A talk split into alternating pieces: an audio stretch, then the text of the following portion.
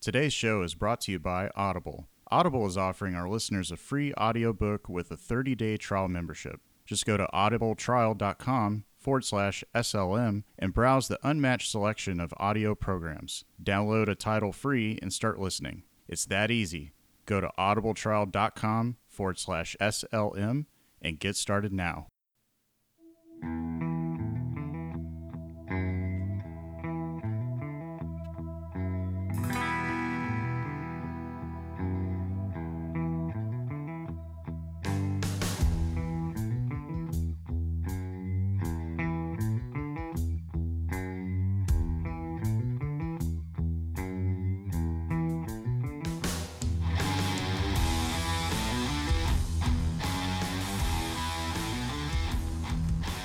Welcome back to Sensibly Loud Radio. This is B-Eazy Brandon, and I'm joined by Mountain Karl and special guest. Welcome back to the show, J Mac himself, founder of SLM. Welcome back. How's it going, fellas? pretty good. I just got done uh done with my friend's bachelor party that I I planned, and this was probably the lowest key bachelor party that I've ever done in my life. Um, usually it's, I mean, I've done like wine country bachelor parties, and I've done which I mean, I, bachelor. I- They were they bachelor parties if they're in the wine country? Do they immediately become bachelorette parties? I'm not really Oh. sure. Brandon and I love some wine. Maybe if Rose is involved, I don't know. Uh, I think we started drinking rosé mostly ironically at that bachelor party, and then it became like a rosé all day situation. And I was a little Mm. upset the fact that we didn't actually have matching T-shirts or windbreakers or anything like that. But uh, no, this was uh, this was about as low key as it gets. We all we all got together and got meat drunk at uh Brazilian Steakhouse. So that was that was pretty good. Got the meat uh, sweats, huh? meat sweats yeah no, they had to roll me out of that place uh, that was uh that was the best part of that whole night was walking over and meeting a bunch of random people at the salad bar and just looking at each other I was like we're doing it wrong like what why why even do this why not just sit down and start eating meat so it's funny that you bring that up. I'll never forget there was a time where Brandon and I hadn't seen each other in a while, and so we were like, "Hey, let, let's." This was like before I married Claire and everything. This was a long time ago.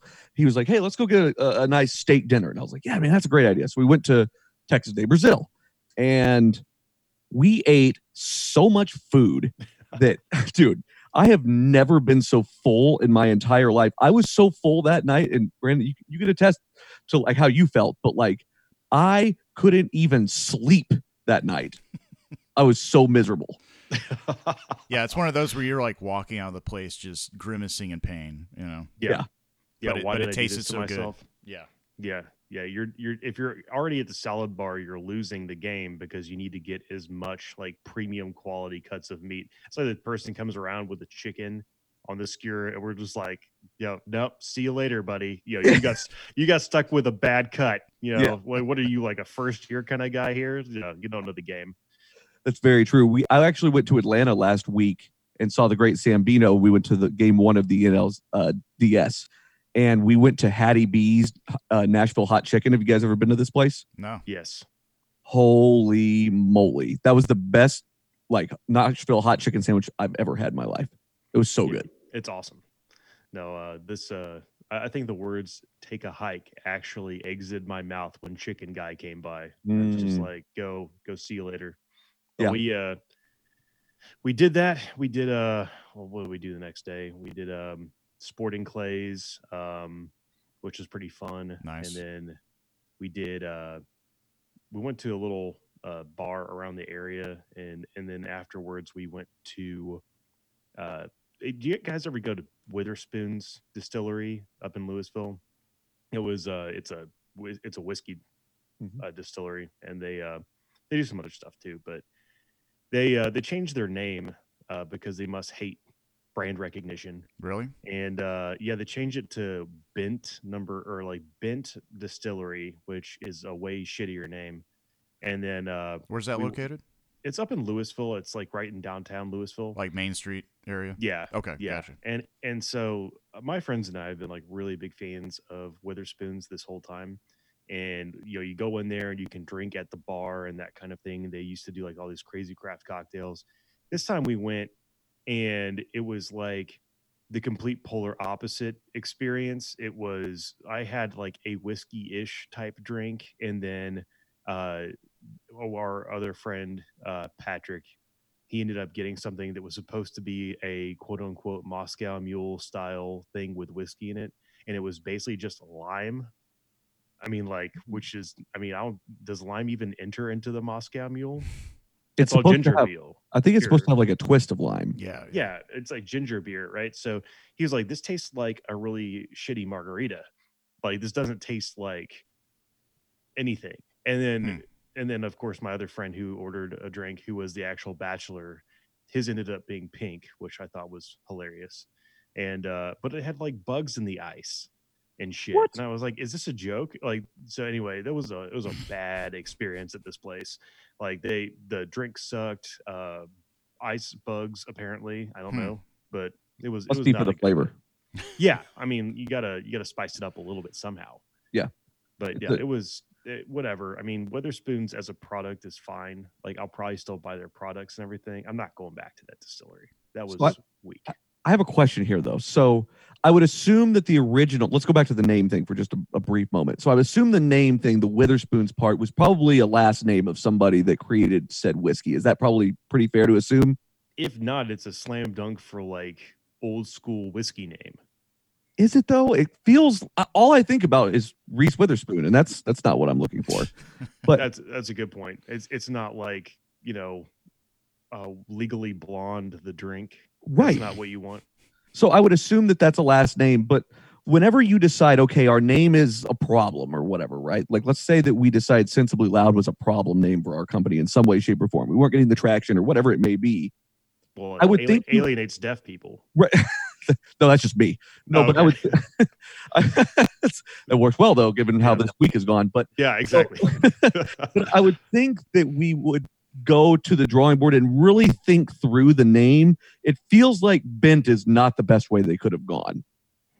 yeah, no, I, I don't understand what it, it's like when Netflix changed, like wanted to separate their DVD and their uh, subscription service for d- streaming, and they were like, you know, what we really need to be, we need to be Flickster or whatever the hell it was, and everybody was just or Qwikster, yeah, and it was just like, yes, that's it, you know, squander whatever brand recognition you have left quickly, you know, like do you, uh, and that's when when people make those kind of moves, it makes me wonder are they trying to kind of segment the business and just have it like trail off and die? I mean, like, is anybody going to remember what Qwikster was ever? I mean, but Netflix is going to be around for a long time. Yeah, I'm not really sure what the thought was on that. I really don't because he Reed Hastings made that move and then changed that move all within like a week. Yeah, which yeah. at the time it's not like we had such like streaming platforms. I mean, streaming was so relatively new at that point. And I, I don't know. I never really understood exactly why that happened. It felt like a, an impulsive move that kind of blew up in their face. yeah, that, that didn't seem like it was pretty well thought out, or perhaps it was overly thought out, and then it just backfired completely. On the quick Netflix front, I do have a, a thing for you, and then I want to get back to the finish and talking about this bachelor party.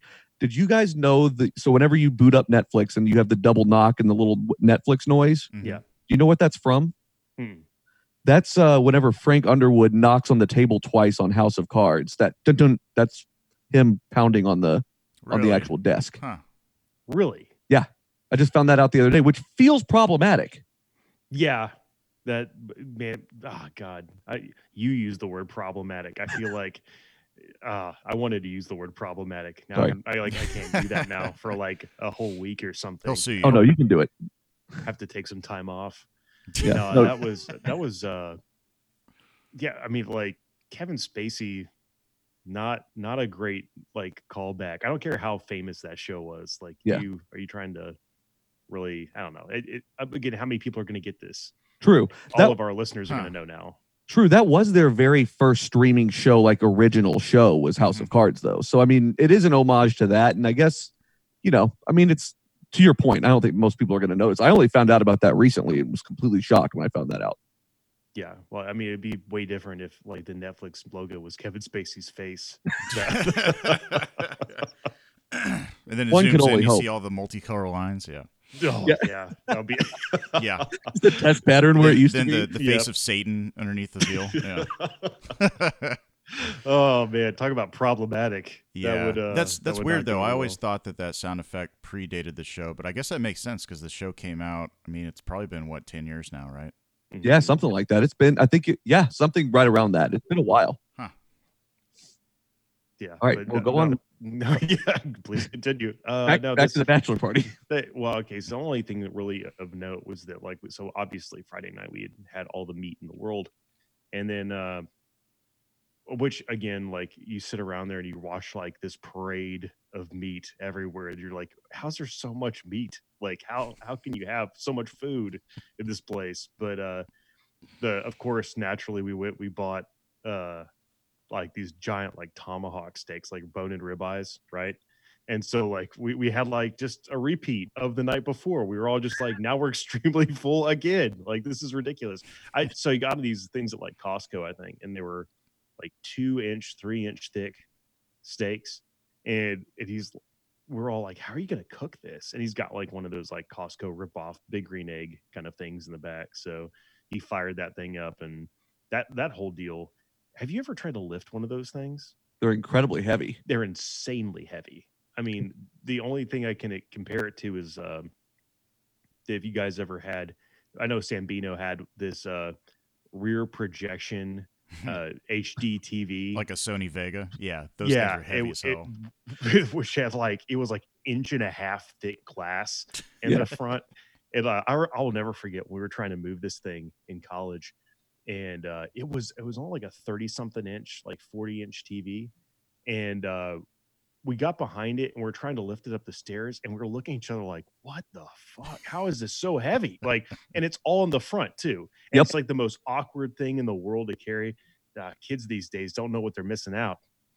It's funny that you bring that up because we had one of those TVs in college, and ever whenever we were moving out of our second floor apartment, my roommates dumped it down the stairs on accident. And you want to talk about a vacuum tube explosion? That one, that one was bad. We were picking out uh, glass out of our legs for like a week. I happened to be down at the bottom, and I I ran the hell away from that.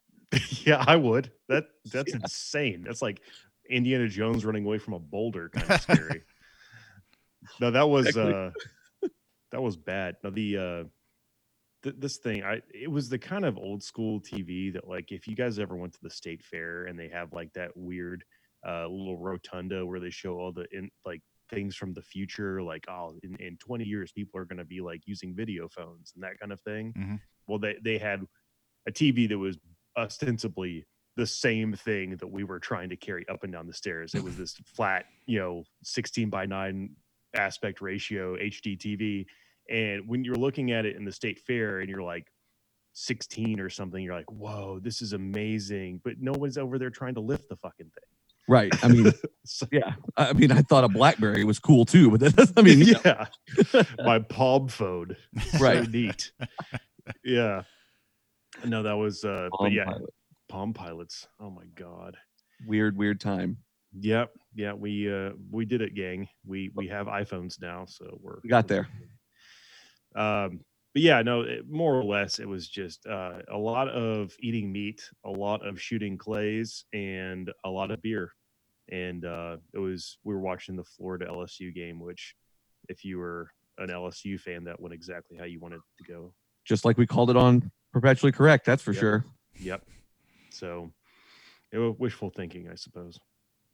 Good to hear, man. Yeah, no, it's pretty good. How about uh how about you, Brandon? I think that you subjected yourself to some unnecessary scares this weekend. Oh, I I think they were necessary, but uh, yeah. Well, I'm glad you're here in one piece, Karl, because sometimes those uh, bachelor nights can get kind of off the rails. Uh, J Mac knows what that's about. Uh, I Buddy. remember being there for his bachelor. Yeah. Well, it felt like multiple bachelor party nights, but we Well, had a it Vegas was. trip, and then we had uh, then we had like the night before the wedding. So yeah, it's it's fun fun times.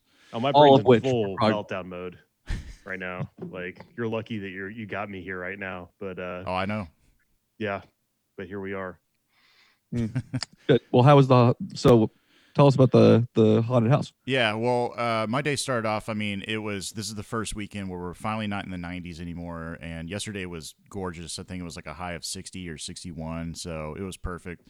Uh, started off at Four Corners Brewery. Uh, they brought out their La Lechuza, which is one of my favorite brews. It's kind of like a Mexican cinnamon type of uh, porter. Um, and it's it's really really good. So I definitely recommend people check it out. And the problem is they always had it on tap only. And I was talking to the guy up there. I'm like, man, it'd be really awesome if you guys can this stuff. And so he was just like, oh okay. So he turns around, grabs a can of it, and gives it to me. He's like, don't tell anybody. What? And I'm like, Nice. oh shit! So he just What? handed me one for free, and he goes, "Yeah, it, it just shipped out yesterday, so it'll be in stores." So yeah, it's a specialty beer that will probably be in stores from like now until probably January, but definitely recommend everybody to check it out. It's called La Lechuza. It's got an owl on it, and it's made by Four Corners Brewery. You probably find it at Total Wine or liquor stores or whatnot.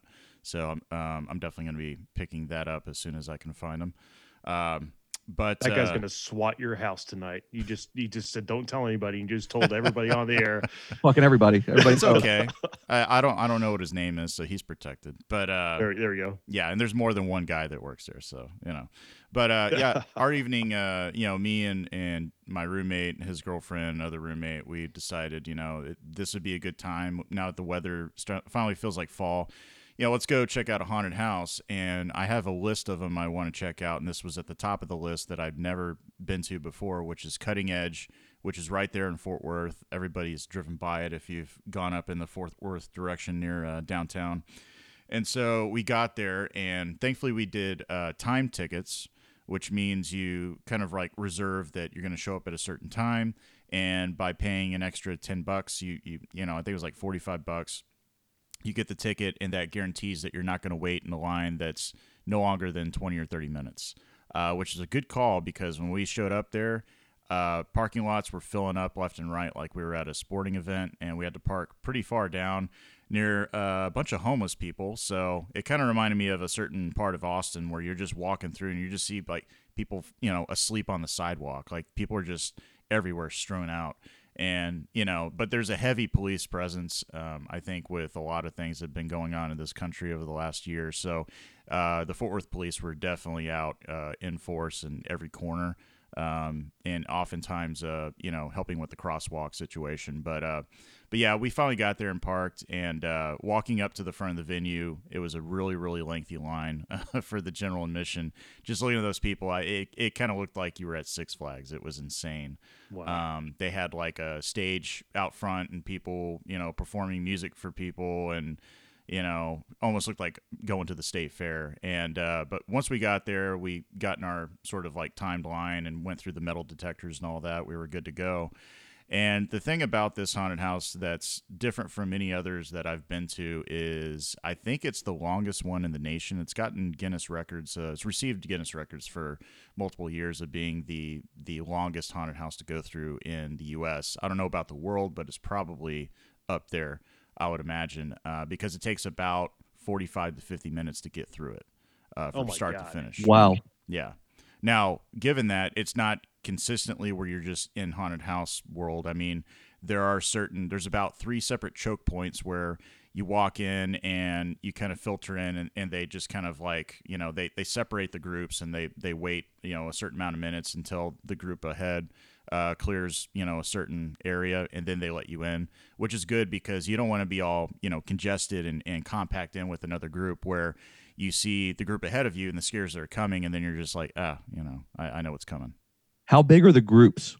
Uh, well, it kind of depends. I think the maximum size group was probably eight people. We had about six of us, um, Okay. and then there was this this uh, there, there were these these two girls in front of me that were together, and they weren't with anybody else.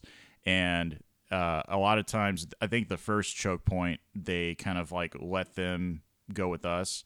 And they're the kind of girls that would freak out and would just stop and freeze up and not know what to do. And it's like, you got to move forward you know so uh, i kind of like took my time and was walking slower with with our group and was like let's let them get ahead i'm gonna look around and oh look at these details and i'm like looking in the windows and stuff and you know some of the scarier parts for some people but i'm just like taking in all the details like oh look at that there's a there's a you know oven connected to a bathtub or you know something crazy. And so by doing that, it allowed us to kind of go through and not know what to expect.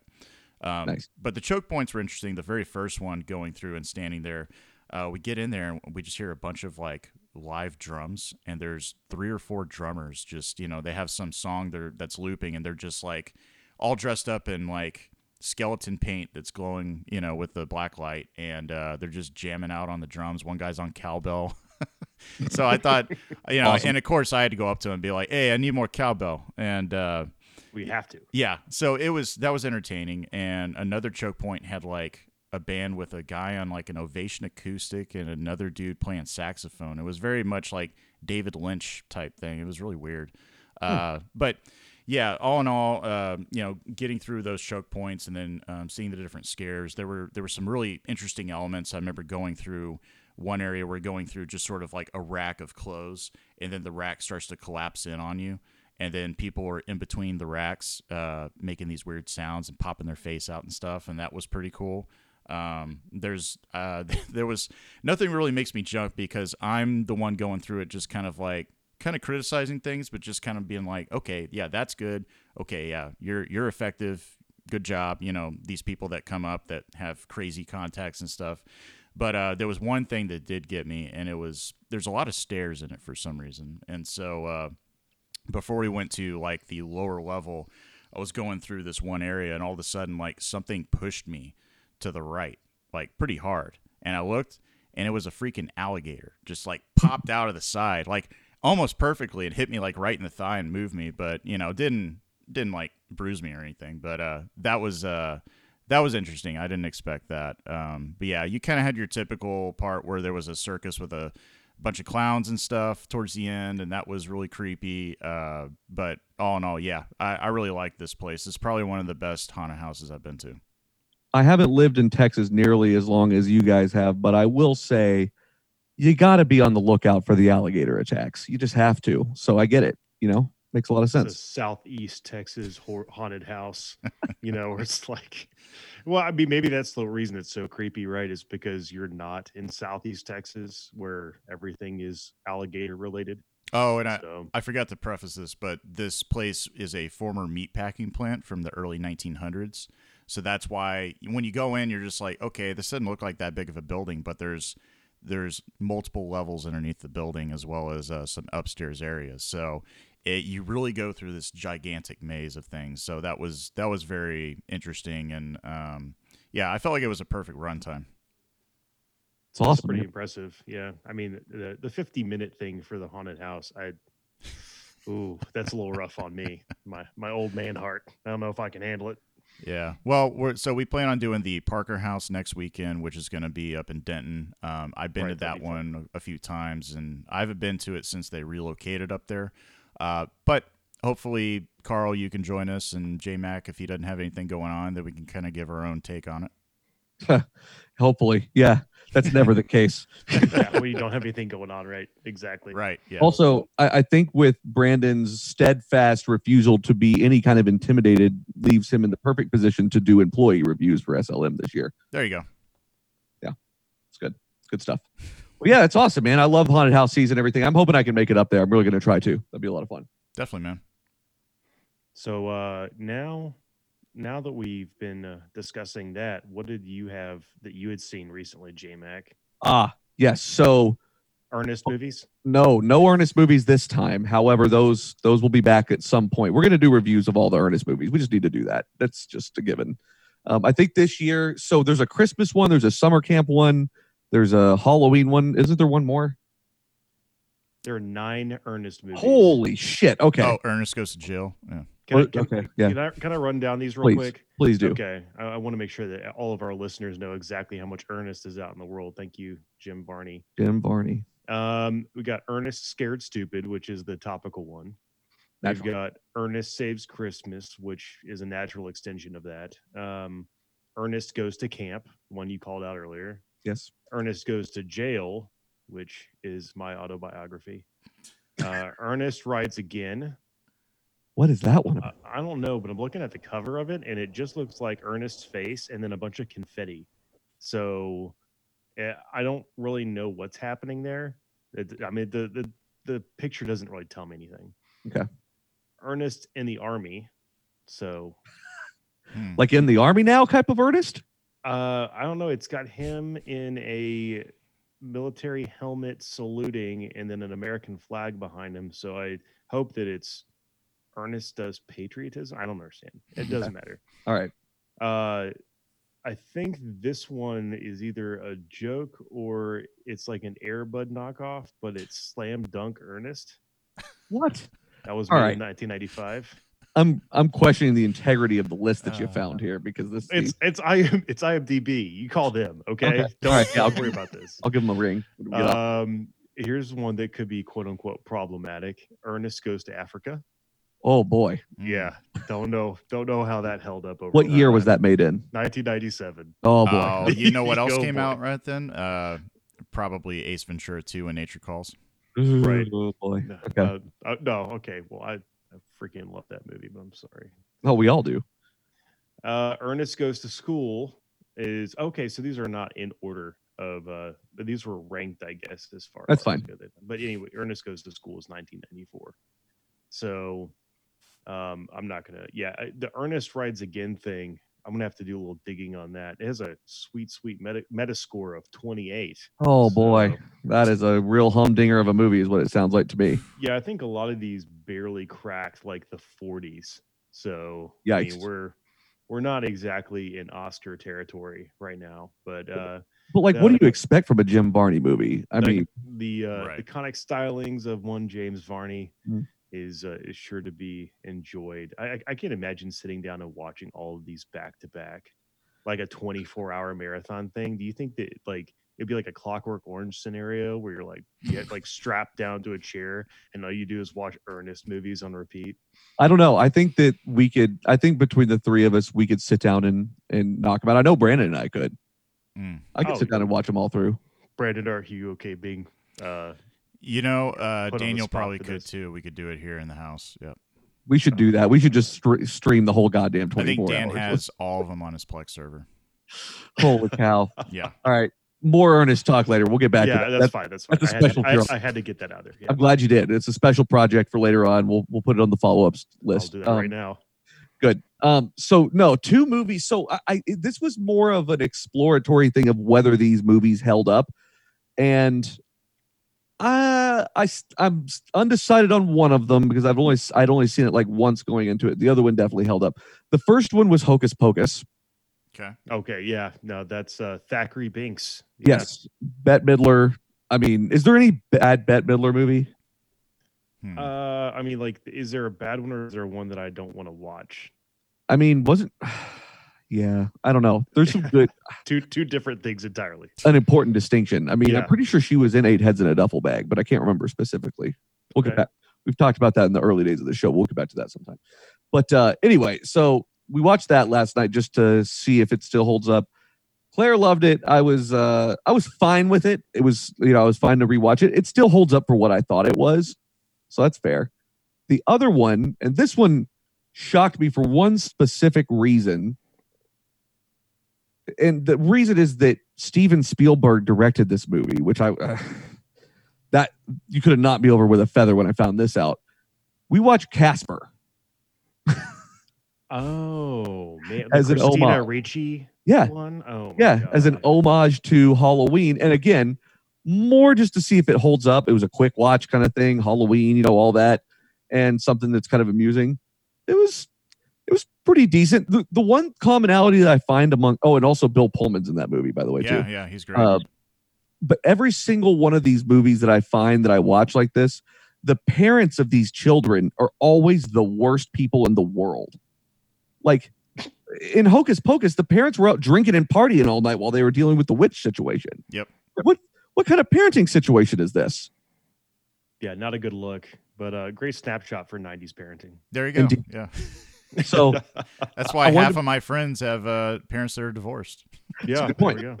but I mean, like they're always doing this. To, they're always going to these parties and whatnot together. It's just True. why are you just leaving the kids at home to fend for themselves on you know halloween i, I don't know it just seems odd but anyway uh, they hold up in their own right. I don't really know if they hold up is any kind of classic, but it, it's one of those where like they were definitely kids movies, like you know for our generation and stuff. But I don't know that I would let my kids watch these movies. Yeah, I I don't understand exactly. I the first my first experience trying to watch Hocus Pocus, I was in a San Antonio mall with my parents, and we were like, I don't know why they were trying to get me to like watch this thing or not, but Mhm. I was sick as a dog. And, and the only thing that I associate Hocus Pocus with is me like throwing up as a child in an ashtray somewhere in a mall. what? So this is not this is not Yeah. like a super good memory for me. But then Right. like Mountain Girlfriend loves this shit. Like Oh, yeah, Claire does too. That movie. Yeah, So yeah, the uh yeah the whole parenting thing and the like what what, what did they say before they left? Like the you know order some pizza. Like don't run into any rejuvenated witches or right. like, Yeah. What the hell? I'm just gonna start leaving that as a, a casual drop when I walk out the door. that's fair. Yeah. Watch out for rejuvenated witches. All Yeah. right. Yeah. Have a they're good out one. there- They're out there. Don't worry. Yep. Just They're stay, up. stay inside. Don't answer the door. so But I had to. I felt like I had to bring these to you guys. Yeah. Uh, well, and I was like, Spielberg directed that, so I, I just looked it up. It was actually directed by Brad Silberling, and uh, Spielberg was an executive producer. Oh, okay. That's what it was. I was Got it. like, I don't recall that, but uh, that would have been. That's what I was saying. Probably would have been a better film. I was shocked that he was involved at all. Yeah. No, well, I mean, and Spielberg will produce stuff, and you'll like see random, you know, Sure. clips of Spielbergery inside of movies, but it won't be the entire thing. Like I'm sure he did a couple shots, like Transformers. The the Michael Bay Transformers was eh, you know executive pro- produced by Steven Spielberg, and you got one like Spielbergian shot in that movie, and then the rest of it is pure Michael Bay. Yeah. Pure Michael. Oh, absolutely. Uh, and like I'll and I'll do you one better in Casper. So they they have this house and there's ghosts in there and they're trying to get it out right. And so they're going they're cycling through different people trying to find the right person to get these ghosts out of the house. And at one point they're standing there out in front and all of a sudden you have Dan Aykroyd run out in his Ghostbusters uniform Oh, and he was like Forgot and he looks at me he's like you know who you're going to call to get rid of this thing? And they're like who? And he goes someone else and then ran off. That. and that was it. I was like what a cameo. Yeah, it's a good cameo. No, I, I remember when uh when this movie came out, and then we I got it as a gift from my uncle, and uh and we were like, and my parents were like, "Hey, you know, you want to watch Casper?" And I was like, "Heck yeah! Like that sounds great." And we put it in, and it's the Spanish dubbed version. I would, I've, I, I can't. I don't think my shoulders have ever slumped so hard. Like you know, just kind of like, well, okay. And it was just like, "Me amo Casper," you know, like that kind of thing. I was, I'm done with this. I'm, I'm fucking over it. I can do this. anymore. awesome Man, I remember when that film came out, and I that was one I did not see in theater. I think I saw on VHS later on, and uh, Mhm. wasn't able to watch it at first because you know I had very my parents were extremely conservative back then, and you had the whole movement going on of like you know Satanists and all this stuff. You know, is all reported in the news, and so it was like, oh, there's a lot of references to Satan in it, you guys can't watch it. You know, it's Okay. like, Sa- okay, the same Harry. Potter nonsense, that kind of thing. Yeah, exactly. And so eventually I ended up watching it. Uh, lo and behold, at my grandparents a year later when it was on VHS, we were at the video rental store. It was like, oh, let's watch this. Yeah, this looks like a sweet movie. And yeah, I remember Casper being an animated cartoon back in the whatever Yeah, they said, you know. So uh, yeah, so me and my little sister got to watch it. And I think uh, my older sister was there too. And yeah, I mean, it's a I thought it was a great fun movie um, and really interesting technology at the time. Mhm. Um, but yeah, I liked all the ghosts in it, and uh, I think I had a major crush on Christina Ricci after that. But yeah, who didn't right. checks out. yeah the math checks out on that Yeah, it wouldn't be like if you told me that you watched like The Addams Family, Mhm. right, and then you're like had a major crush on Christina Ricci after that. I'd be like, see a doctor. Yeah. What the Like hell is wrong Wednesday with you? Yeah, yeah, you Yeah, need to go yeah. see a therapist right now. Yeah. But no, not after after Casper. That is acceptable time frame. indeed so still holds up decently yeah, I agree with that. I need to rewatch it. It's been many years. I don't know that you do. I Yeah. feel like uh, me rewatching it probably gets you about what you're going to get out of it. Yeah, you did it for I us. can remember certain things. Yeah, Yeah, like th- it was one of those. That see, that's the best way to describe it because I was watching through it and I was like, I vaguely remember a lot of this, but I didn't specifically remember any of it. hmm Right. So it's kind of one of those things. It's good stuff though. Sorry, just like- well, uh, that's great. Eh, Well, uh, I know Justin and I have watched something recently, not together, but around the same time. Um, and Karl, I can't remember. You've have you watched Breaking Bad, or is that a show that you have yet to get to? no, no, we're we're about to work on it. I have to knock out the end of Stranger Things. Things have been very screwed up since I've had to Yeah. move in with the the parents. So the Netflix has been at an all time minimum, which is very upsetting to me. So, but yeah, no, I haven't I haven't done that. But uh, you guys have have you both seen El Camino? Yes. Yes. Awesome. So to set, so Brandon, why don't you set it up first, and we'll kind of go from there. Yeah, so uh, El Camino was uh, directed and written by Vince Gilligan, who created the series Breaking Bad, and he directed a few episodes during the, the series, but a lot of like well known directors like Rian Johnson and a few others had uh, always directed the the episodes, like the one of The Fly and, and things of that nature. So probably one of the greatest shows that's ever been created. Um, I know it's up there for me, and probably up there for Justin as well. Definitely. Uh, so going into this, you know, uh, Breaking Bad ended a few years ago, and it's all streamable now on Netflix. And they ended up going back and showing the lawyer character, uh, which is Saul Goodman, and sort of his um, origin story. So that show is still currently going on. You kind of see the the introduction of all these characters that had a very heavy presence in Breaking Bad. And so what this movie is is kind of like a uh, sort of a chapter right after the end of Breaking Bad, the events, and we see uh, Aaron Paul's character Jesse Pinkman. He's driving off. He had been, and of course, there's going to be spoilers here, uh, Karl. But uh, That's fine. You know, I'm sure you'll forget about it. But uh, yeah, so he's he was uh, recently held captive by a bunch of uh, white supremacist Nazis, uh, forced into making meth, and um, and Walt's character, uh, Bryan Cranston, breaks him out and ends up, you know, so uh, going forward, you were just seeing Jesse on the run and what happens after those events and and where does he go from there. And when I first heard about this, I knew that they were they've been toying with the idea of making a Breaking Bad movie, but it's always been like, well, how is it going to be done? How is it going to get distributed all these theaters? And Netflix has really come on in a big way because we have movies like The Irishman that's about to come out. They've been really, really uh, becoming a little bit more successful with their original films, and so this was a smart way to do it. Plus, release it in maybe a few theaters for a short time. Uh, but hearing about this, I didn't know if this was really a necessary story that they should be doing. But again, if if Vince wrote and directed it, and Aaron Paul's in, and everybody else is in, sign me up. So going into it, I was a little trepidatious, but uh, I would say after watching this, yeah, this was definitely needed. I thought it was uh, expertly written. You kind of didn't know what was going to be coming next. There were a lot of very, very tense moments in it that I haven't felt watching a film in quite a while. Uh, but what's your take on it, Justin?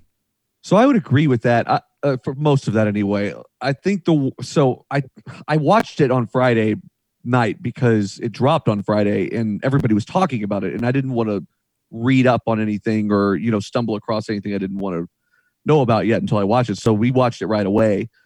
And the one word that I did keep seeing throughout the day on Friday was the word unnecessary.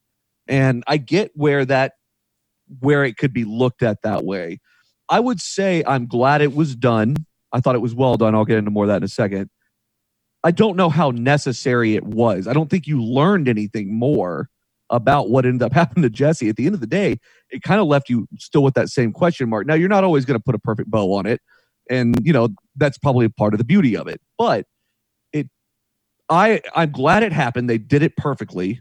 It was great because Better Call Saul is a prequel to Breaking Bad and then this was you know the aftermath of breaking bad at least for jesse's character and i agree with you that there was so many tense moments where it's like oh yeah this is exactly what it was like watching this show the first time Mhm. where you're just like oh shit Mhm. you know that kind of thing like just really on the edge of your seat it was like i felt like the pace was pretty good it was it was definitely a cross between breaking bad and better call saul as far as pace goes though better call saul is a much slower burn a little bit more of a it does get crazy but it, it's a little bit more of a tempered you know type of pace this was right in the middle of both of those i mean is that pretty fair to say brandon Yeah, I would say that's accurate. yeah so i mean that that's where my head was at and so i liked it i thought it was really well done like i said i, I get why people are saying it was unnecessary I don't necessarily know if I agree with that wholeheartedly because I think they did it really well. Mhm. And I thought that there were a lot of really neat callbacks, just like that were really random. Like, you know, I, I don't want to um, give away too much, but of course, like Walt shows up, but it was a kind of flashback thing. It was the perfect way to do it, which did make you wonder. Like, was were like the scene that he did show up in? Did it feel like that was just an outtake to Breaking Bad? Did that feel like that to you? Well, I knew that there were going to be flashback scenes, and I'm glad it wasn't. I I, I was really worried it was going to be too heavy-handed with flashbacks because I'm not I'm not real big on flashbacks, but I like that they showed scenes that weren't even in the show, you know, and that Yeah. you could tell that they they went back and they they filmed these scenes and um and yeah, I mean that was towards the end with where he's you know sitting down getting uh getting a meal with Walt, but you kind of see them connecting and everything and. I mean, that was very much a long, drawn out scene, but I didn't feel like it was unnecessary. No, agreed. But did you like? Did you feel like so? Like that scene where they're in the restaurant specifically, right? Right. Like that was the main scene he was in. Did it feel to you like it was that could have just been an outtake from another episode that they didn't make in the first at the, in the first place? Yeah, it definitely felt like it, it could have been because it, it there were there wasn't really anything like involving the plot, but it was Right. you could tell it's them in the early days where he first shaves his head, Walt does, and and you can see them really starting to become um, compatible or or kind of uh, likening themselves to each other, and you could tell Walt is really starting to see you know Jesse's mindset and how smart he is, and you see how smart Jesse is throughout this, where he's like you know, no, last time I did this and we're not going to do this and and you know, but sometimes he outsmarts himself like the scene where he's inside the vacuum store and he was like, you know, you wouldn't just hang up on the cops if you really called them and and all Yeah. of a sudden and he's like, "Oh shit." I thought that was pretty good. Yeah, Yeah. no, they they but like that was the beauty of Breaking Bad and Better Call Saul is there are those funny type things too that are just kind of in there and you're not really expecting it either. Yeah. Yeah, I, like I said, I, I I didn't feel like it was unnecessary. I thought it was fine. I can see why people think that, but I didn't really feel that way. I thought it was really well done. The other uh, interesting callback was whenever they showed what was the building that used to be Los Pol- Pollos Hermanos, Yep. and it was just some other chicken place, and it Yep. was like, yeah, I know. if you that. know, you know. Yeah, there there were a lot of little subtle things throughout where I need to go back and watch it again. But um, in the beginning, you see him racing off in that car, and I think they purposely show him where he's he's driving fast in sort of an exterior shot. And you see him driving fast, and not stopping at the stop sign. And to me, that was I don't know, it's kind of like a deeper meaning there. Like he can't. There's no way he can stop now. Like he he has to keep going. So I thought there were a lot of like little subtle things that I thought were really smart, and that's something Vince is always well known for. Um, but in the grand scheme of things, I really kind of feel like that this is this is a chapter that it's it's going to be something that builds into something more. I don't think that this is going to be the last time we see Jesse Pinkman. I know Yeah. we're going to see him probably in Better Call Saul, and he'll show up because that's sort of the preamble, you know, the the prequel to uh, Breaking Bad. But I feel like, you know, whenever uh, Better Call Saul is over with, I don't feel like that that's going to be the end of the entire anthology. I think Vince still has Yeah. something up his sleeve. I hope so because I, I and I agree with you. That's the only thing I could think of as to why it ended the way it did. Uh, El Camino is just because I do think that it leaves it to build out for you know longer. But I thought it was great how they had the callback to Jane in there at the very end. You know his love interest in the show. You know they the Brock thing was really good. Yep. They just they Vince Gilligan is the king of winding together plots that are just like Karl. That's going to be the most interesting thing whenever you sit down to really watch Breaking Bad is like how everything weaves together. It's absolutely astounding. I've watched it twice, like all the way through. We did a thing last summer. We watched all the way through Breaking Bad and then all the way through Better Call Saul to the new season. And just the amount of detail that shows up where you're like, wow, never would have thought that one off comment would have been, you know, used in a show season three in, you know, kind of thing. Right, and and so it's kind of like the uh, everything storyboarded out, you know, to perfection kind of deal. Exactly. That's good.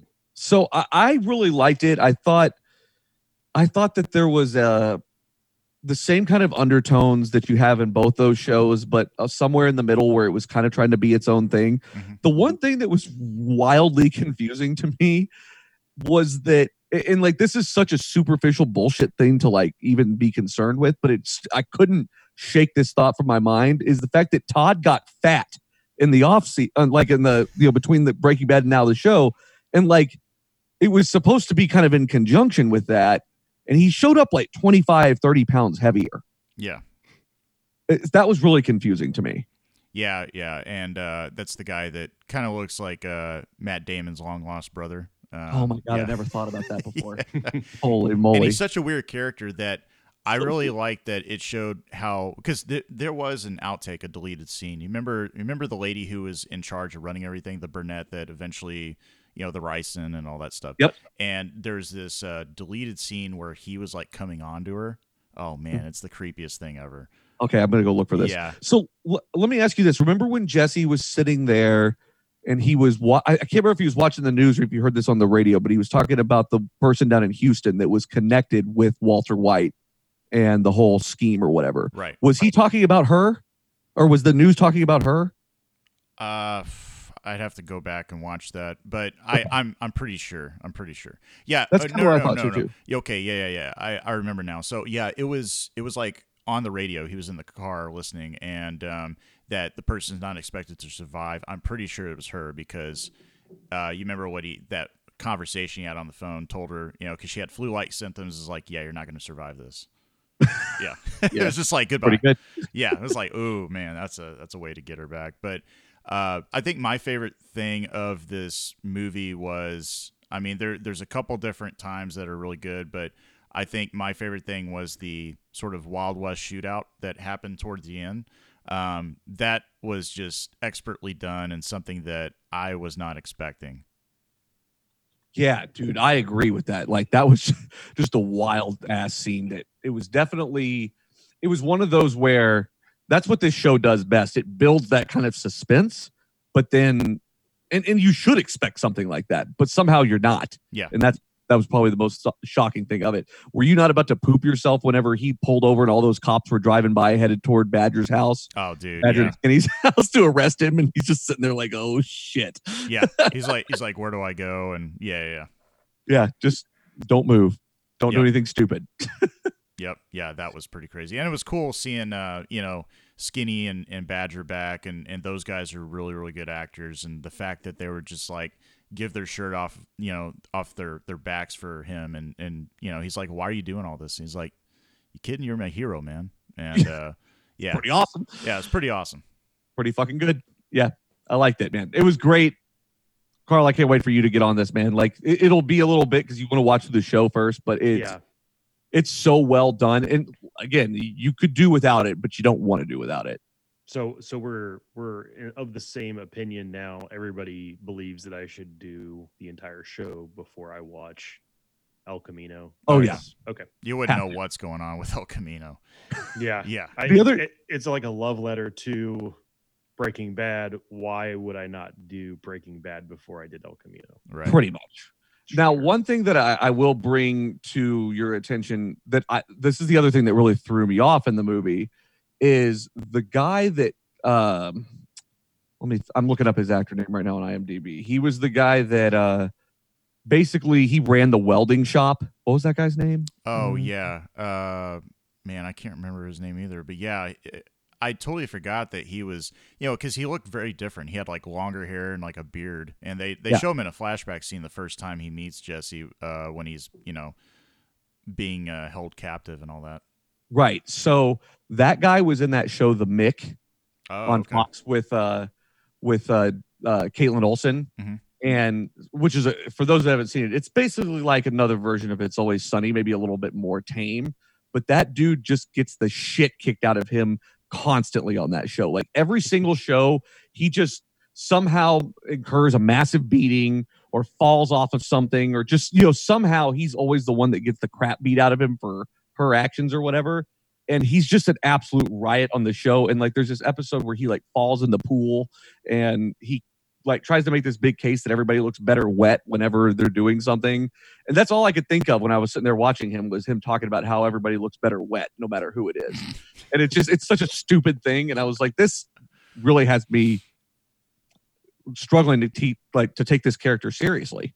It really did. Yeah.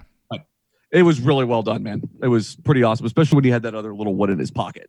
Pretty- Oh yeah, that was you know, and you kind of see the build up to that. But uh, Yeah, and then there was uh, you know, some sad news that um, came out of this because this debuted, you know, I think early Friday morning at midnight, and I watched it Friday night as well, Justin, and um, you know, but the guy that was uh, very much a significant part of Breaking Bad in terms of you know how Walt originally gets away and how um, Saul gets away and everybody, and and eventually you know Jesse at the end of this. But uh, the actor Robert Forster, uh, who played Ed, who's the guy at the Hoover store uh, for the vacuum cleaner store, uh, he passed away Friday um, on October 11th, uh, and he was 78 years old. So that was really sad because he had a very very, uh, I would say a very almost tearjerker dramatic moment with Jesse a, a couple times, but especially towards the end when he's reading that that letter, which you see is addressed to that uh, little boy who's now, you know, um, you know, without his mother and everything from the events of Breaking Bad. So, uh, you know, you could tell. I mean, this guy was just. I, I really liked his acting, and you know, he had his his character had that very special set of rules. But very sad news that he had passed away. You know, the same day that El Camino came out. Pretty crazy that that happened to coincide with those two things. Yeah. Right. He he was the one that sold them guns and everything too, right? Uh, Or was he? A, was that a different guy? That might have been a different guy. Okay. Yeah. Well, This was sort of the guy that would uh, help you disappear and give you a new set of credentials and all this other stuff. Right. Well, overall, it was really well done. I was really impressed with it. And I mean, like I said, I'm glad it happened. I hope you're right about it setting up something for the future. Yeah. Yeah, I, I think so. I, I just kind of feel like this is too good of a universe to, you know, and two, you think about Better Call Saul, and there's those black and white moments of him present day and Mm. watching these old VHS tapes of his commercials, and he's, you know, running the Cinnabon and everything. I kind of feel like eventually that present day story will take over and him and Jesse meet up again. But you never know. that'd be pretty crazy. Yeah, that would be crazy. Yeah, but uh, yeah, great, great film. Can't wait for Karl to uh, catch up on it. Uh, but since we're in the month of October, Halloween is drawing near and near, and uh, God, we're almost midway through the month. Uh, you know, I know we mentioned Casper earlier, but you know, we really wanted to talk, uh, and for all you listeners out there, just kind of go over some of our favorite takes on horror and thriller movies and directors that we have the fondest memories of. Uh, so, Karl, uh, we'll start with you. Take it away. Yeah, no, we uh this all kind of spawned out of I, I don't know uh what the hell we were talking about, but the uh I never know either. yeah, I never know anyway. But the the fact is that it is that time of year, and there are so many movies that I've wanted to catch up on, or uh, movies that I wanted to revisit. And uh, one of the one of the directors that kept on coming up for me when we were talking was uh, especially John Carpenter. Mhm. Uh, I mean, obviously, we have. Uh, I don't know. It, he seems to be really hit or miss as far as do people love him, do people not love him. Uh, you know, he does his, a lot of his own music in a lot of films and things like that. But there are some movies that John Carpenter has done that people may not really know of. Uh, some of those were like uh, Halloween, obviously, is like his big, you know, very large first movie that he did. Um, he did Assault on Precinct 13 before that, but Halloween is probably the one that really put him on the map for a lot of people. Obviously, it's got that that soundtrack to it and everything that everybody remembers, Michael Myers and all that kind of stuff. So uh, he ended up doing quite a few of those. But uh, I was trying to think, like what what horror movies and what thriller movies has he done uh, besides obviously The Thing, which is one of my all time favorites Mhm.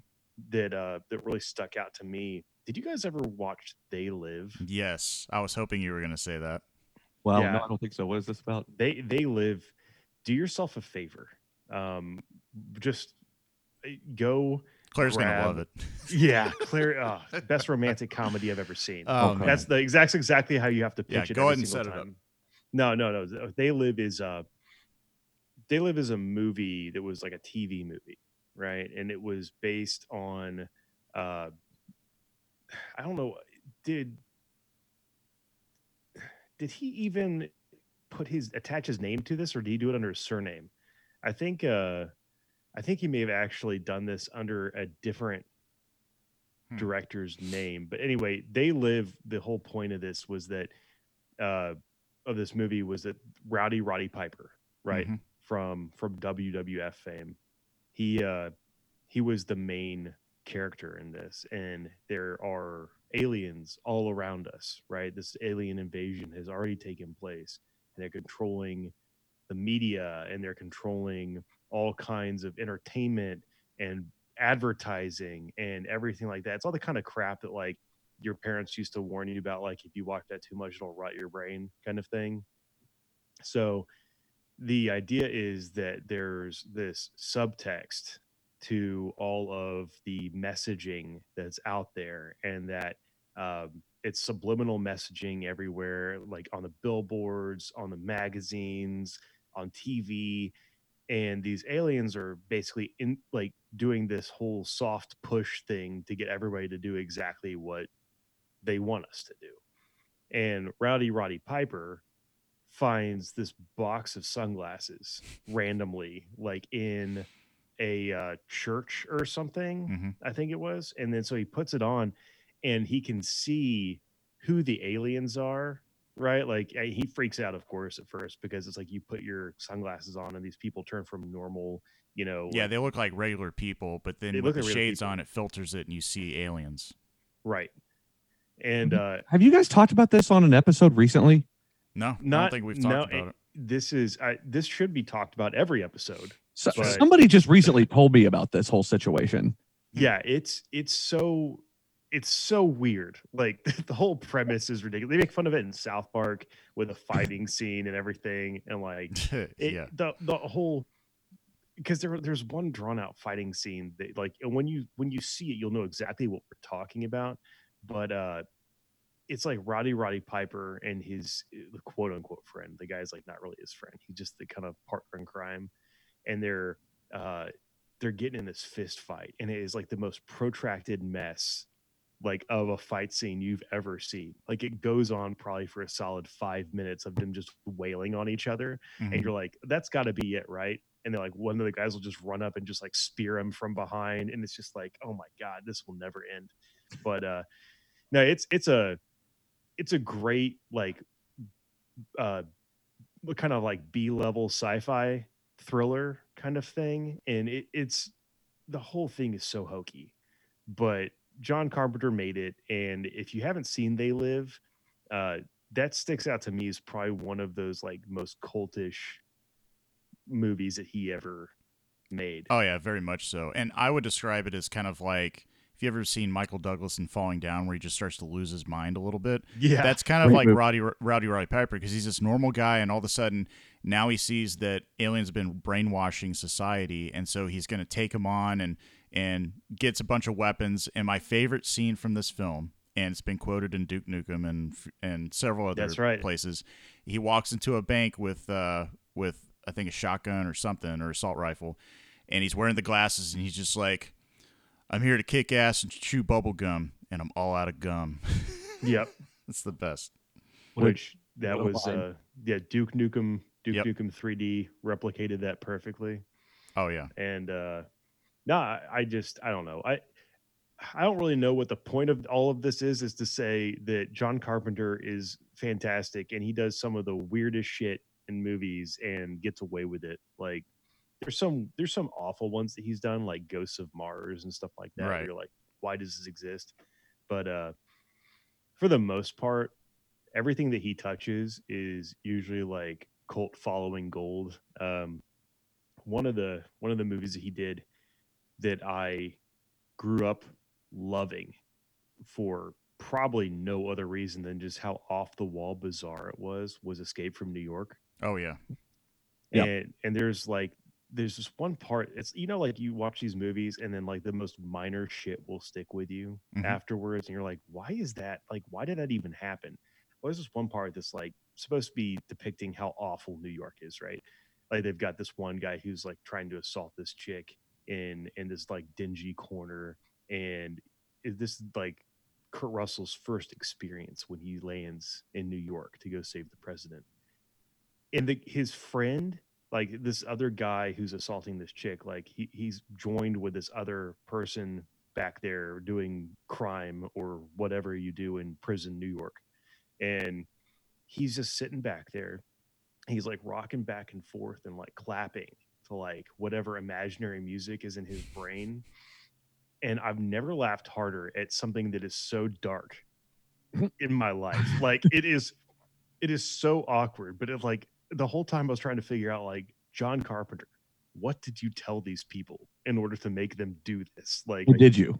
they're they're they are getting paid like maybe a dollar an hour right to like do just weird extras level shit on this movie and you're like you you assault this woman you know and then you stand in the back rock back and forth and clap like it, it, none of it made any sense but it's just i don't know it's one of the funniest freaking move like moments in any like awful thriller thing that i've ever seen um, and then he made Escape from LA, which nobody gives a shit about. right. Yeah, it was terrible.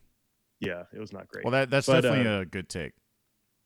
yeah, that's uh, I I love John Carpenter. I freaking love John Carpenter. Even the bad movies that he's made, I love them because they're all so just cult camp. Yeah, they're very nuanced. Yeah, Yeah, I, I've got an off the wall one for you guys. do it. do it.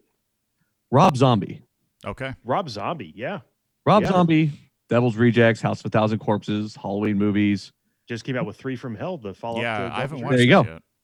Yeah, I want to go see this too. I, I- he uh, hasn't done a ton. I mean, he's done obviously a ton of music. That's that's kind of what he's known for. But it just he never misses ever. Like he really knows exactly what that genre is looking for and willing to push the limits of comedy and like horror all at the same time. And I love that. when you see something that's written and directed by him, you don't really cringe, Right. I mean, like there's there's stu- some stuff out there that like written and directed by, and you're like, why why did you do this? Like this is an Right. awful movie, right? But I mean, is there a better song than Dragula? I don't know if there is. I was listening, like I was turning on my uh my I almost said iPod, which again somehow dates me, but the uh I was I was throwing my phone on and uh and was listening to music in the car, like set on random or whatever. And uh Andrew WK's Party Hard Oh, geez. comes on, and Hell I'm yeah. like, I am transported back to a Bud Light commercial right now. Yeah. Like it was, oh my god, I can't. And it's not like it's got more than like four words to the entire song, so you can just like sing it to yourself even when you're doing nothing. But The- Scream it to yourself. Well, yeah, that- scream it to yourself. those pictures of the great Sambino where he's like, you know, screaming and he's holding the thing, you know, holding up a beer. That's what I imagine is going through his head. Yeah, Absolutely. I think yeah, nobody nobody embodies Andrew WK's like very small discography more than Sambino. Karl, were you in the car with me? I know I was in Colorado. I'm pretty sure it was you and Mountain Girlfriend were with us, but uh we were driving through the mountains, kind of a tense situation, especially in January, February. It's icy, you know, you're going through 2% grades and crap like that. Mhm. And so I had the iPod just going on random, and all of a sudden, Rollin' by Limp Bizkit came on. Yeah.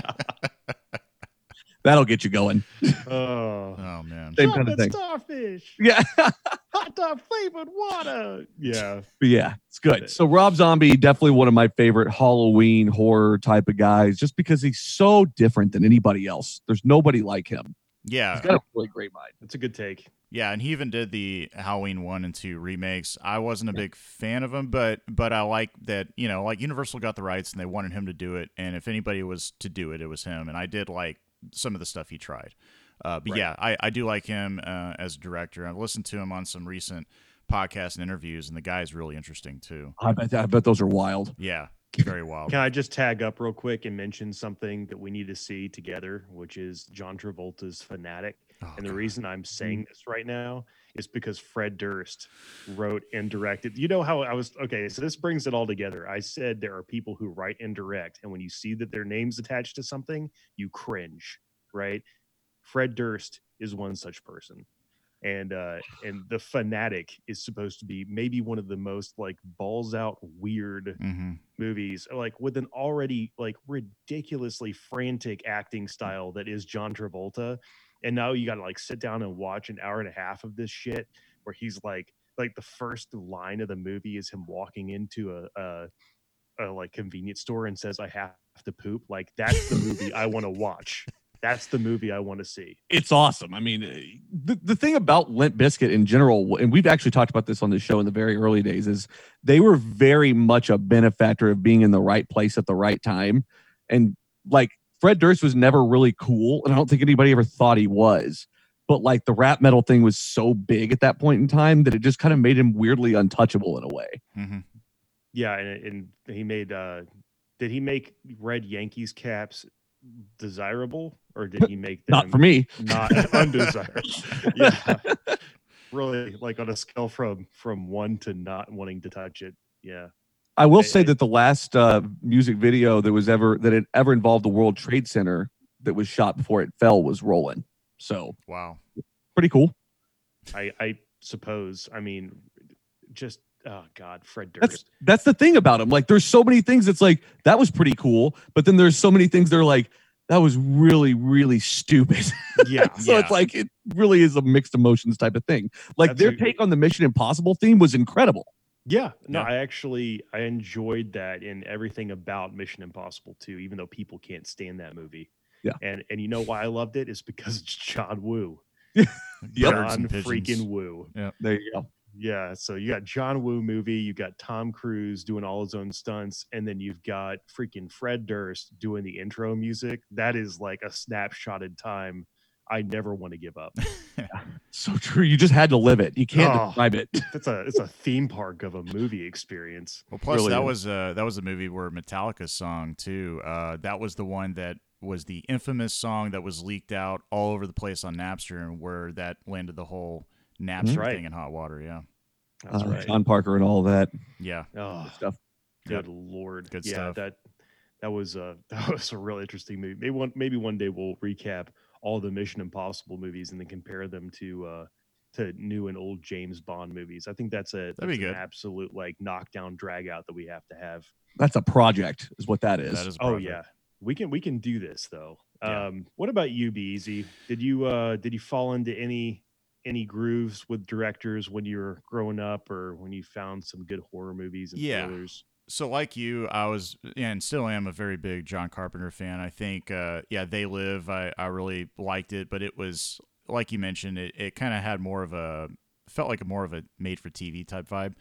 Uh, but one movie that is kind of a cult classic of his is uh, I want to touch on is In the Mouth of Madness, which uh, Mhm. Sam Neill starred in, and it's interesting because it's kind of like like if he was to go investigate um, Stephen King because it's someone who is a well-known horror author, and he goes into this town or supposed to go to like this this uh, geo coordinates of this supposed town that exists only in the books, and they find themselves in this real town, and then they can't escape it, and it's pretty much anybody who reads these this latest novel, their their eyes start to bleed.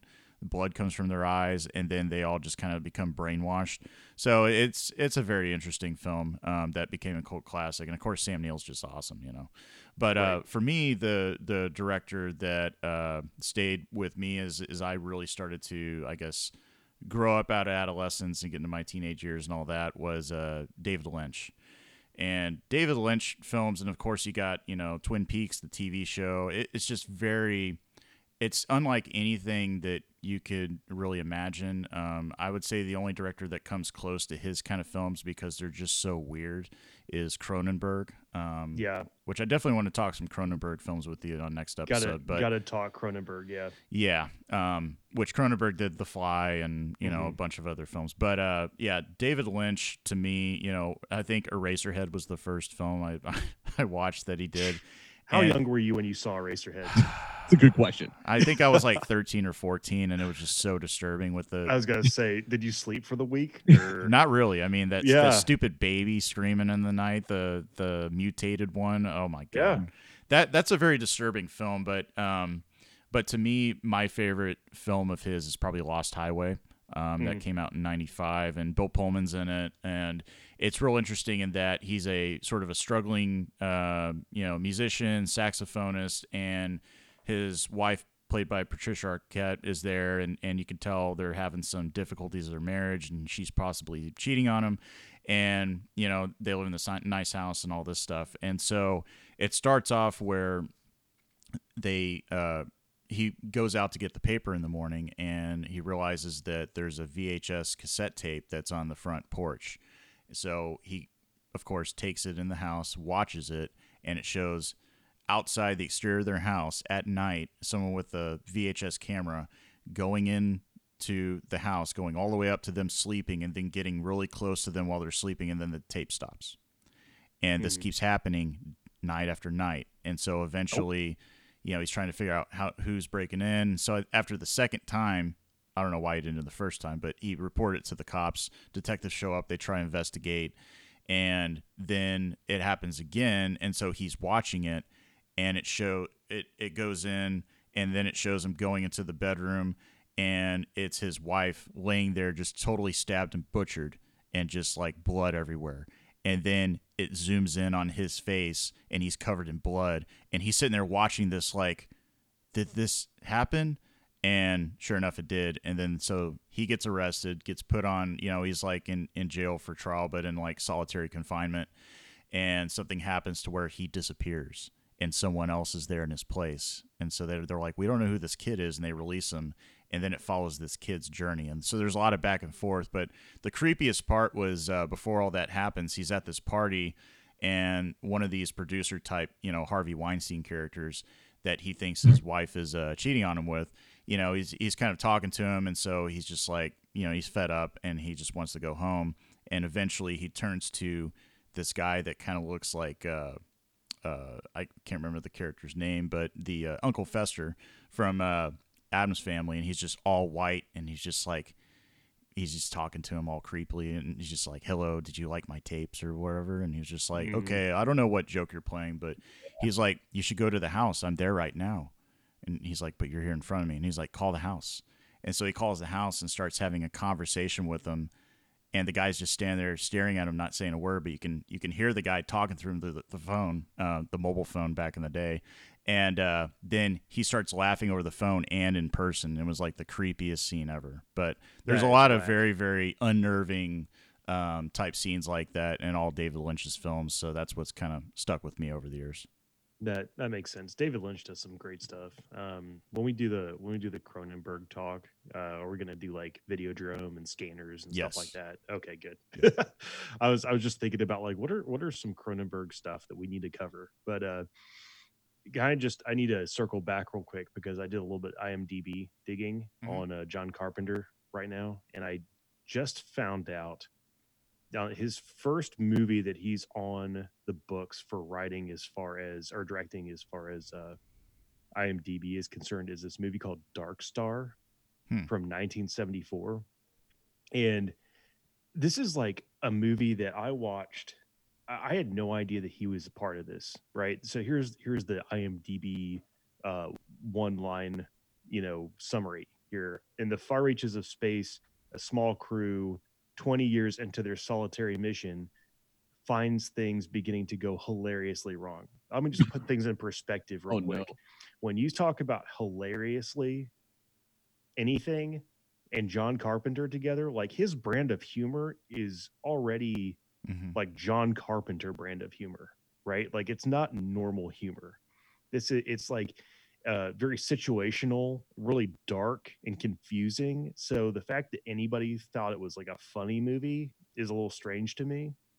But there's like a, a scene with like there's a beach ball that's supposed to be like an alien and it's like bouncing around and like killing people and stuff. It it's like the weirdest fucking movie I've seen in, in probably the past 20 years, right? Hmm.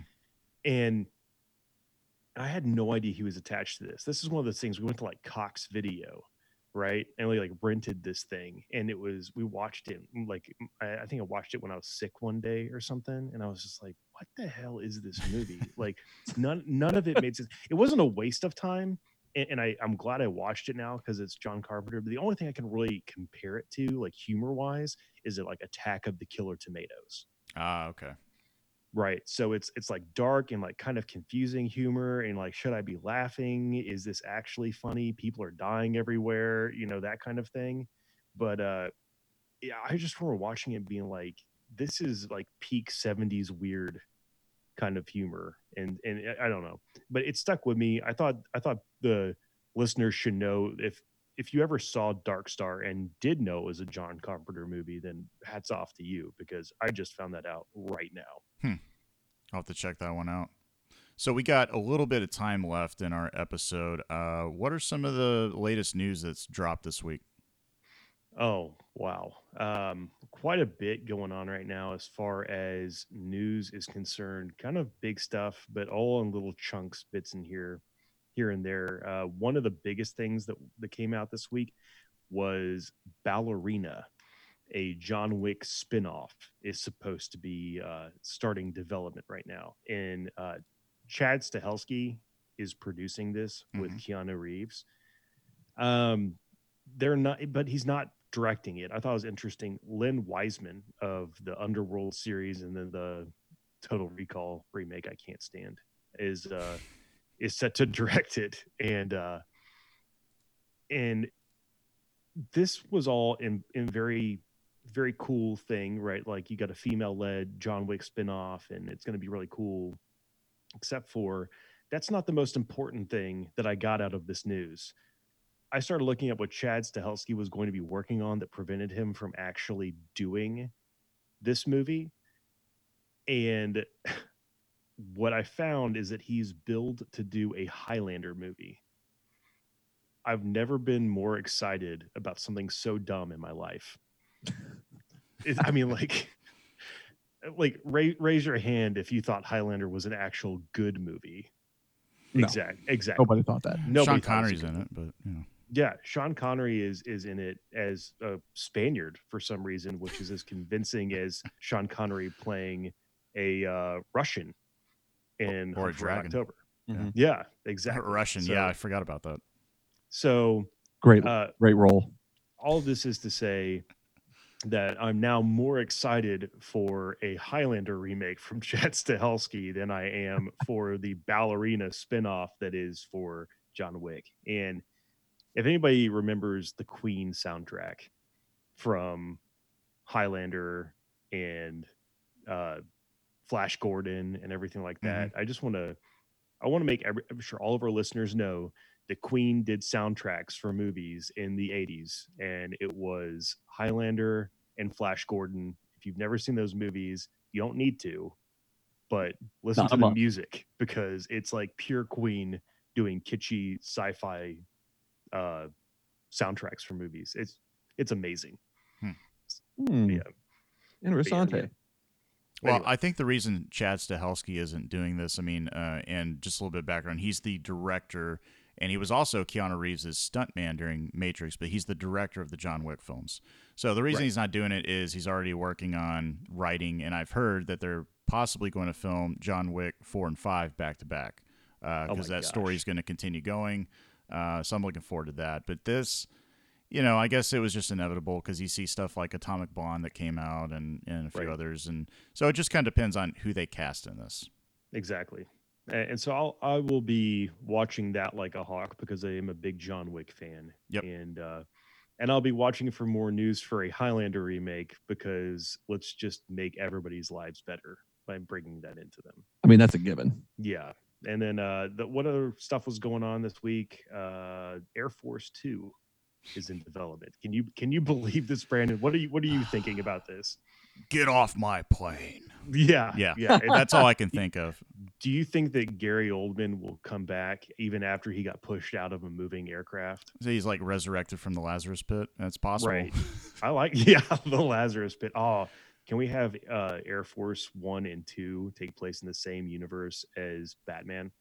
I hope it's Harrison Ford going on there, not to get too political, but I hope he's uh, pushing Trump out of the plane. I think that'd be great. Yeah. No, no, that was that was great. That's like when you say with all due respect and you say I hate you. Yeah. Yeah. Like But I said it with all due respect. I said it with all due respect. Right. Yeah. No, that I don't know how I feel about Air Force Two. The the the whole uh, I think it was uh, we got this covered that that threw this out there, but the idea that okay, so you can't be elected president twice, Mhm. right?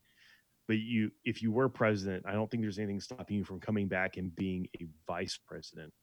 So the Hmm. idea of Air Force Two potentially being uh, Harrison Ford coming back and doing a vice presidential run you know, and so he's on Air Force Two now because that's kind of the call sign for the vice president's plane.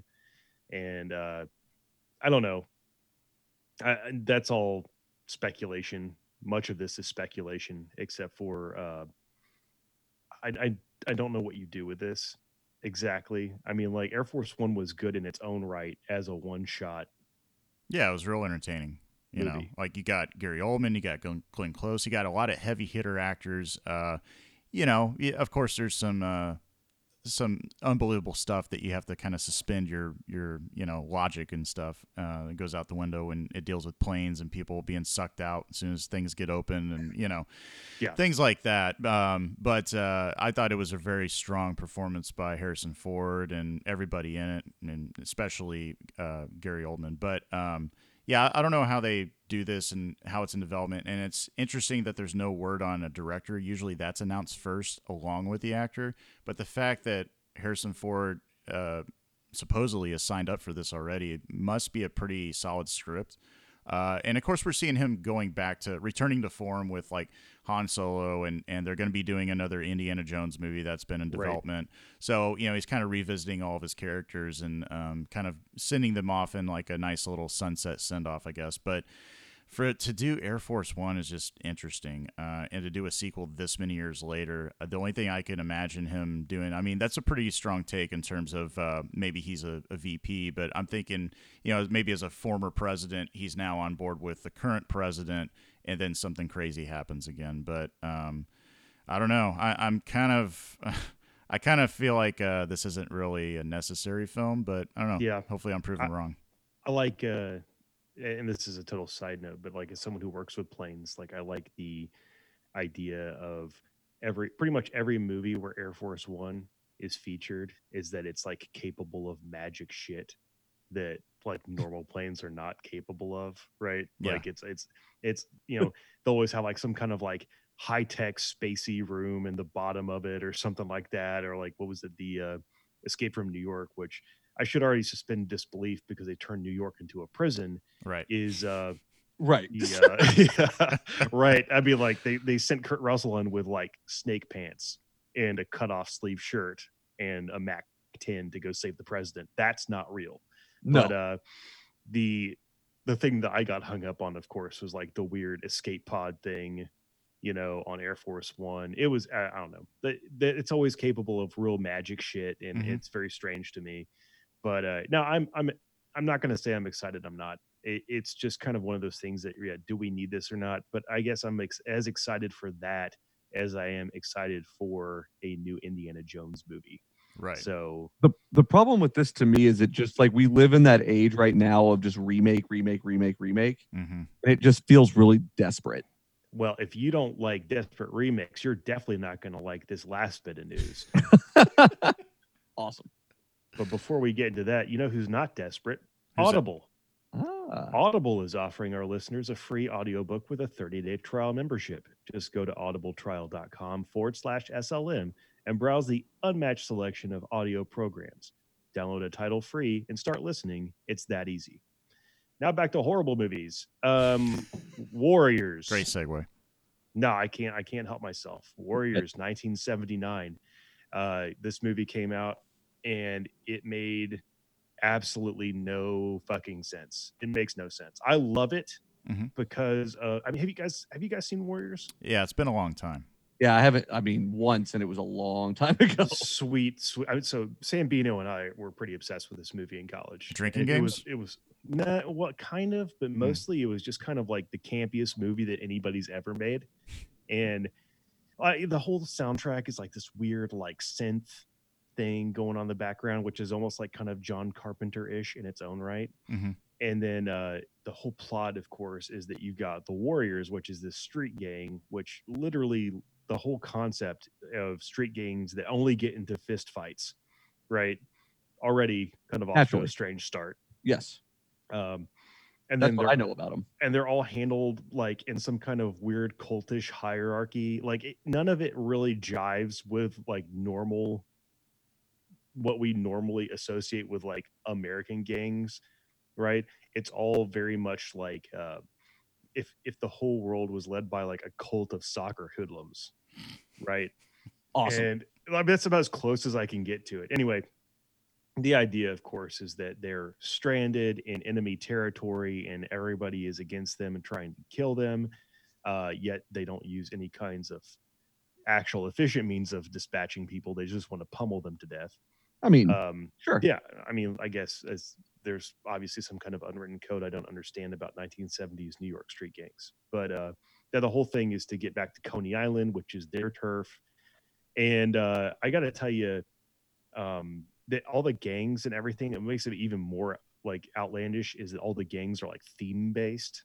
So you've got like baseball furies, and they'll be like wearing baseball uniforms and have like baseball bats and stuff. And I'm just like, yeah, okay, like way to stick with it, you know? Like Sounds like some 1950s musical type situation. it it's God, you know, it is kind of like that, and that it's uh it's kind of like the Jets and the Sharks Right. kind of thing, but it's like taken to the the most utmost level of, of buffoonery. And I love this movie because none of it makes sense and it is such a cult classic of just like crazy crap. I've got the like intro song on my on my computer. And I just like when that comes up, my you know, mountain girlfriend looks at me and she's just like, This is trash music. Like I've studied music. Why are you listening to this? And uh and the answer is it's just fun. The whole movie is fun. So if you if you get a chance to go watch it, uh, it's probably about 50 cents for download at this point. Mhm. so you're not going to lose out on a whole lot of money. Just use a food stamp. Use a food stamp. I think I'm going to side with Mountain Girlfriend on this one. Save my two quarters. I, I don't know, man. I, it's it's 50 cents worth of enjoyment, but if you watch it and you like it, and I'm telling you that you have to be in a very specific state of mind to enjoy this. Uh, this was college Mountain Karl and Sambino watching this movie, and we we didn't get anything out of it except for fun and laughs. Mhm. so it's a it's a funny movie. I mean, like in in kind of like it's not supposed to be funny kind of way. hmm Um, Those are the best. they, they, yeah, exactly. And and then the only other thing I'll throw in there as an addendum to this is there was a PlayStation 2 game made Oh, after yeah. this movie that was actually made Mm. by Rockstar, the people that did Yep. Grand Theft Auto. And uh it's actually remarkably faithful to the movie a- a- in a way that it's actually a lot of fun. They have like the original voice actors come back and stuff like that, and it's just it's a total brawler. Uh, you can play with your friends. Um, all six of you that still have PlayStation 2s, Yeah, I was going to Um, say. you'll love this game. so, but uh, but anyway, yeah, that's I, I can't can't endorse a remake of the Warriors because it didn't make sense then, and it sure as shit won't make sense now. But uh, it's uh, it, it's something that it, it deserved to stay in the '70s, and uh, you know, if you get a copy of it, enjoy it, have some fun with it, you know. But I, I can't see a remake of this going well. Do you feel like they're gonna do like parody style remake, or that this is gonna be taken seriously? Like, do you think this will be like a Vince Vaughn project, and it'll be like Anchorman meets uh, dodgeball again, except with baseball bats, or is this going to be they're gonna take it seriously and put like you know Chris Hemsworth in it? First of all, Brandon, I love everything you just said. I, I knew you would. Absolutely. Everything. Uh, I love the idea of having like a Starsky and Hutch level remake of this movie, um, but the the parody of it would be lost on people. I'm afraid. You know, I mean, like i- i- to really understand what was funny and and like really exaggerated about the first movie, you have to remember the first movie. And and much like the people who still own PlayStation 2s, the people who still remember this movie are about, you know, single I can count them on one hand. So I think uh I think the parody thing will fall flat. Um and even though the serious remake will fall even flatter, apparently the idea was that we were going to get something more along the lines of like Bloods and Crips kind of thing. And they were going to have to be making their way through hostile territory. Um, which again, you have to be very careful about how you write that because the actual the the rules of like cro- I mean the whole idea was that this thing was based around some kind of like honor system, right? Everybody was uh like honorable thieves and they all followed a code, you know, Mhm. like no firearms and stuff like that, which kept like the tension up and meant that nobody was going to die on the first whack and that kind of thing. but uh, if you if you write this in like a very modern time and you have to go like the x amount of blocks to get back to coney island without getting yourself you know shot or whatever uh, that's a very i think it's a very difficult movie to write believably so uh, i'm it's definitely gonna you have to make sure you don't fall into whole like procedural track and and stuff like that if you're to be serious about it. You have to maintain kind of more of like a character piece kind of deal because and otherwise nobody's to care about it and nobody's to believe it. Right. um that's that's my take on it. Uh so serious rather than goofy um serious as in like it has to be so tightly written that you have to not suspend belief during this whole thing and that's eh, whoever writes this i don't envy them because they've got the work cut out for them Yeah, absolutely. Well, we'll have to stay tuned, but uh, that is all the time we have on today's episode. Want to thank uh, Mountain Karl, of course. It's always a pleasure, and J-Mac for returning. Uh, I think we definitely needed you in this conversation. Had a lot of fun with you, man. Yeah, absolutely, guys. I'm happy to be here anytime you need. Yeah. Well, I want to thank everybody for listening to this uh, week's episode of Sensibly Loud Radio. As always, you can reach out to us at 972 885 9361. Leave us a voicemail there, and uh, we want to hear from you guys. Uh, start a little bit of a conversation back and forth. Whatever you guys want us to, to talk about, we can do so, uh, as long as it's not political, of course. And you can find us on uh, the interwebs. You can find us on Twitter and Instagram at Sensibly Loud, Facebook at Sensibly Loud Media. Uh, but again, thanks everybody for listening and stay tuned for next week's episode of Sensibly Loud Radio.